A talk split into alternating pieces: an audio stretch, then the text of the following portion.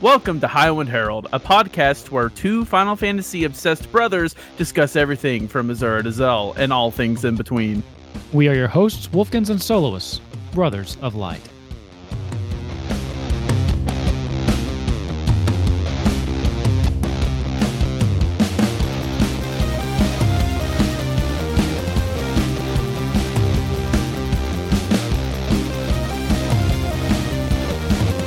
Hey everybody, this is Wolfkins here, and welcome to a special bonus episode of Highwind Herald, where I'm going to be doing a solo review of Voice of Cards, The Isle Dragon Roars. So, yes, I realize this isn't technically Final Fantasy related, but it's pretty close.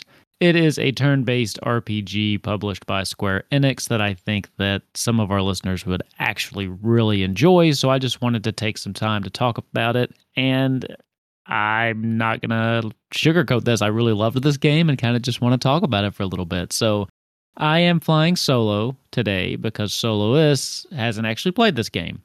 So it's just something I kind of wanted to go through and basically tell everybody that you need to go play this game as soon as possible because it's pretty good.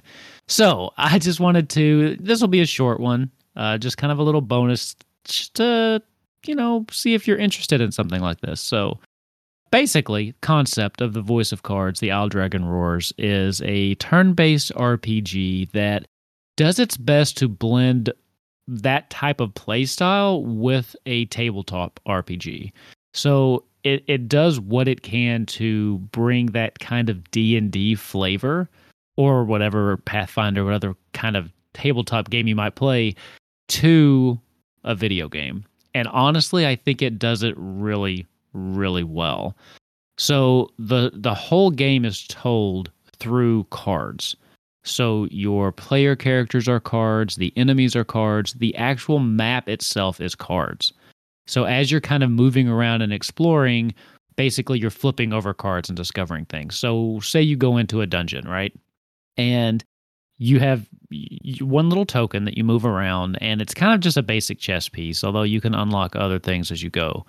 But you start in the dungeon, and then it's just a huge field of face down cards. And as you kind of move through, it starts turning over the cards and revealing the dungeon, revealing all of the areas around you. So it's it's the exploration factor is is definitely there that you would expect from like a Final Fantasy game, but it's also that kind of tabletop. You actually feel like you're moving around and flipping over cards and just kind of playing a game at your table. Now, one thing it does do though that really brings that D&D flavor to it is the entire game is narrated. It's voice acted, but there's only one voice actor for everybody and he calls himself the Game Master, as you might expect from a tabletop kind of blended game. And he voices all of the people. It's basically him telling you a story. And it really kind of replicates that feeling you get of sitting down at a table to play D&D and the DM just kind of narrates and leads you through the world. So you still make decisions and you know you you say what your characters would say, but he narrates it from a game master perspective. So that kind of blended with the flavor of the cards just really makes it feel like you're playing one of those types of tabletop games, but you're on your Switch or your computer or your PlayStation. And honestly, it really, if you're a fan of either of those genres, I think that it really works. If you're a fan of both, then definitely you need to you need to check this game out. But if you have if even if you don't really play a lot of tabletop, but you really like turn-based RPGs, then you should also check this out because at its core, that's what this is. A turn-based RPG published by Square Enix. So you know that they've at least got some background in this. And it's also from the creators of the Nier uh, saga. So if you're a fan of those games, a fan of that type of storytelling, then again, you should check this game out. Now, speaking of storytelling, the story starts off pretty simple. And I'm not going to be doing any spoilers. I'm not going to be going through any of that kind of stuff. Just a basic overview of what the story is about. Uh, it follows the main character, whose default name is Ash, but he is the only character that you can name in this game, and he's also always referred to as the would be hero, just to kind of get around the whole voice acting thing. He and his monster companion, Mar, are trying to make a name for themselves and get as much riches as they can by setting out to slay the Isle Dragon. So the dragon has been terrorizing the world, and the queen has basically called for people to rally against the dragon and slay the dragon, and there's a huge gold reward for doing so. So Ash, who is basically a not so well known mercenary, decides that this is his big break. And him and his monster companion Mara decide that they are going to take on this dragon. Seems a little far fetched because when you first meet Ash, he is not exactly the dragon slaying type.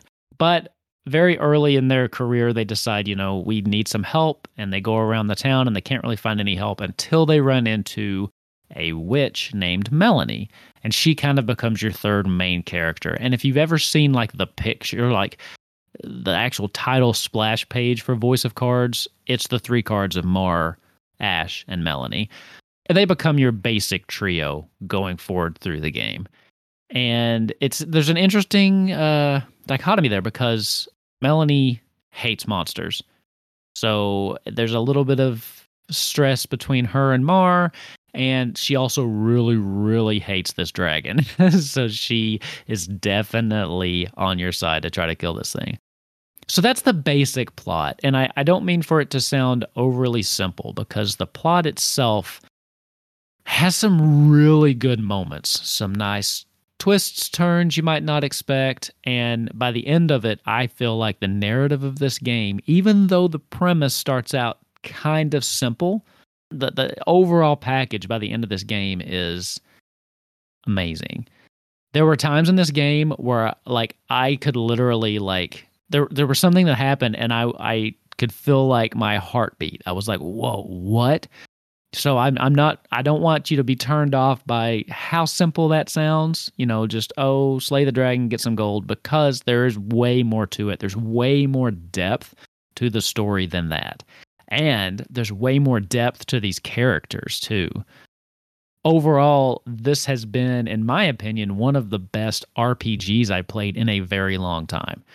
Just the characters are are fleshed out by the end of this. They're very well thought out. It's got your traditional Japanese mixture of, you know, goofy and really cool characters that you meet along the way. And it's uh, it was it, it, it was good. I mean, I'm, I don't I don't mean to just keep harping on that and coming back to it, but it was a very very good narrative driven game, which you would have to expect from something whose main concept is blending something like D and D with with an RPG. I mean, those are two powerhouse storytelling vessels right there. So when you put them together, yeah, you're gonna get what I think is an amazing product. Now, for those of you that really like collecting things or are those people that are, you know, perfectionists or 100 percenters, uh, there is a lot to find in this game. And I, I've actually gone through, I've platinumed it. I think I mentioned on a recent episode, so I found everything. But you have what's called your collection in this game. And like I said, everything is a card your enemies, all the characters you meet, everything is presented as a card. As you meet characters, as you encounter monsters, you then get that card for your collection. But every card in the game has a flip side. So when you go into your collection, you pick a card, it'll have like some details about the card, like a little story, like a little extra narrative about the person. And then, or the monster. And then once you meet certain criterias with monsters, it's typically, I think, battling them three to five times or something like that. Characters are usually story related, how many times you've talked to certain NPCs or where you are in the narrative with the main characters. You unlock the flip side of the card. So once you once you encounter them the first time, you get the front side, and it's just a little narrative blurb. And then once you hit those criteria, you get the flip side, and to to get all the trophies, you have to get all the flip sides to all the cars. But it's it's also very worth it because the flip side is always very interesting. So even with monsters, say you'll get a monster and it'll give you the basic details about the monster, what they are, but the flip side always has some kind of like interesting twist that just makes the monster feel more grounded into this world or more interesting. Something that you didn't know and a lot of the times didn't expect, especially with some of the NPCs. And small spoiler, some of them are quite dark. So there's there's one I'm not going to tell you who it is, but there's one NPC that you read the front side story and it sounds very normal and then you flip it over and it's got a very dark twist to it. And that it's like that through a couple of them and it's just very intriguing. It made me want to hunt down and get all the flip sides to all these cards. It's fun though. Like as you build out your collection, uh, items as well fall into this collection and everything is so very neatly organized it makes it very satisfying to to complete that collection because i hmm, i like to 100% things if i can but i don't need to like i don't have that desire i have to do it but the way the collection is presented in this game i was I was very much pushed to do it because I was like, oh, I want to see the flip side of that card. I want to see what the little twist is with this NPC. You know, I just, I, oh, I'm missing one item. I need to go find that item. So it really kind of pushed me and kind of motivated me to become one of those collectionist, completist type people with this game. And it was fun. It was a lot of fun. And it didn't take that long. The the game itself is not a very long rpg in terms of length. I'd say it's probably more along the lines of one of your older final fantasies. So i beat this game in roughly the same time it's taken me to get through the pixel remaster of final fantasy IV. you know it's it's not a long one. It's you're not looking at one of your 100 hour epics or 60 hours or anything you could probably platinum this game in under 20 hours. And I think that's about what I was at. You know, there's a trade off there. Some people really, really, really like their long games. Some people, you know, like the shorter ones. I kind of like the shorter ones just because of how crazy life can get. But for what I got, for the price I paid for this, those were an amazing 20 hours. And I could not put this game down. Like, there's a reason I'm doing a solo review episode of this because A, I just wanted to keep talking about it. And B, I want as many people to experience this game as possible because so far it has been my favorite game of this year. so, and there's been some great games that's come out this year, and Endwalker will probably pass it. But so far, this has just been the game that I have enjoyed the most. So I just, I really want to put that out to our listeners because I know that, you know, if you're listening to a Final Fantasy podcast, you at least have some kind of love for the RPG genre. So I really, really think that this might be something that you would be interested in. So if anything that I've said so far has sounded interesting to you, it's definitely worth checking out. I do think they have a demo available, or at least they did on the Nintendo Switch for sure before it came out. And you might still be able to get that if nothing else, if nothing else, I recommend you pick up that demo and give it a try just to see if you like it. Because there's something about this game that is just unique and beautiful. So the way that it's presented seems a little weird at first with the cards and the battle system is just a turn based RPG. Like, there isn't really a random element to it. You don't have a deck that you draw cards out of. It's just everything on the board is cards. There's certain random effects that roll dice, but there's not like a you know draw mechanic that you might expect from a game like Magic the Gathering or something like that. At first it seems like, well, I don't necessarily understand why everything has to be cards, but there's something about the presentation that just really really works for this game. Again, if that's something you were worried about that the combat might feel a little more random or RNG, take that off the table too. It's this is literally going to play like one of your older Final Fantasy games that uh, is based on speed and not like an active time battle. So basically, your speed determines who goes first, and it's it's turn based like that, as opposed to you know the ATB bar or anything along those lines. But Another thing that, and I said this before, this game is beautiful. Another thing that adds to that, and you might expect this, is the music from this game is absolutely breathtaking. Like the GM at the very beginning says, we recommend you play this with the sound on, and you should listen to him because the music is just as big a part of this game and as big a part as drawing you into this world as anything else. And it's just beautiful. It's gorgeous. I believe they've released the OST as a like a download that you can get now, and I cannot. I'll probably buy it as soon as I finish doing this because it's just I, I would just listen to the music. I could find myself just kind of standing still or listening to it in the battles just because the music was it, it's on par with Final Fantasy music in my opinion. And uh, everybody knows how much I love Final Fantasy music. If you've listened to this show, it's on par. And actually, I would consider adding this into my Final Fantasy playlist because it's it's adjacent, but it's Oh man, I, am hearing some of the music in my head right now as I'm kind of talking through this, and it just makes me want to boot this game back up. Which is sad because I've platinumed the game, so I literally have nothing else to do in this game besides replay it, which I might do. this is one of the very few games that I've actually considered replaying right after I beat it. So, yeah, I have hyped this up a lot. So if you end up trying it and you're disappointed, I apologize. but there's nothing I can do about it because I have only given you my absolutely pure, true, positive thoughts about this. Like I there's not much I have negative to say about this game. And if Soloist was here, he would point out that I don't have a lot of negative things to say anyway. but regardless of that, this game was just everything I was looking for. Actually, it's not everything I was looking for because it kind of took me by surprise. They announced it and I thought, okay, that's interesting. I'll check it out.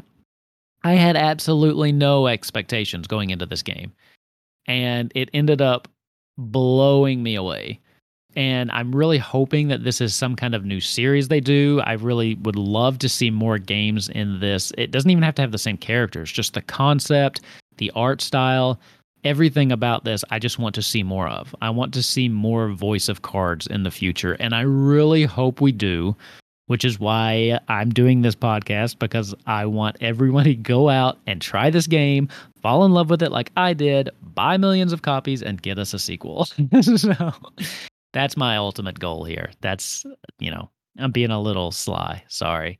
But all that being said, and like I said, this is going to be a short one. I kind of just wanted to rave about it for a while. But if you are interested in tabletop role playing, if you are interested in Final Fantasy, if you are interested in turn based RPGs, if you're interested in amazing music, if you're interested in stories that get pretty deep, funny at times, surprising, and often heartbreaking then this is the game for you. And I definitely think you should check it out. If you do and you like it, send me a tweet, send me a DM at Wolfkins on Twitter. I want to know. If you listen to this and decide to try it, I want to know what you think. Even if you end up hating it, I just I just want to know. I won't agree with you, but I want to know. but with that, I just uh, that, that'll bring this one to a close. Like I said, a little bit shorter, but all I wanted to do was put this out there and make sure that as many people as possible that would find this game interesting give this game a try and don't sleep on it just because of the card thing because I I know that that can sometimes turn people off because of the fears of RNG. Don't let that scare you away. Don't miss out on this experience. At least try the demo because it is great. But with that, I think that'll bring this one to a close. Uh, if you want to follow up with us anymore, you can follow me at Wolfkins, or you can follow the show at Highwind Herald on Twitter, or you can go to highwindherald.com where you can find all of our past episodes and show notes. We will be back next week with a regular episode. We've got a lot to talk about, so I look forward to seeing you and talking to soloists then. See you later.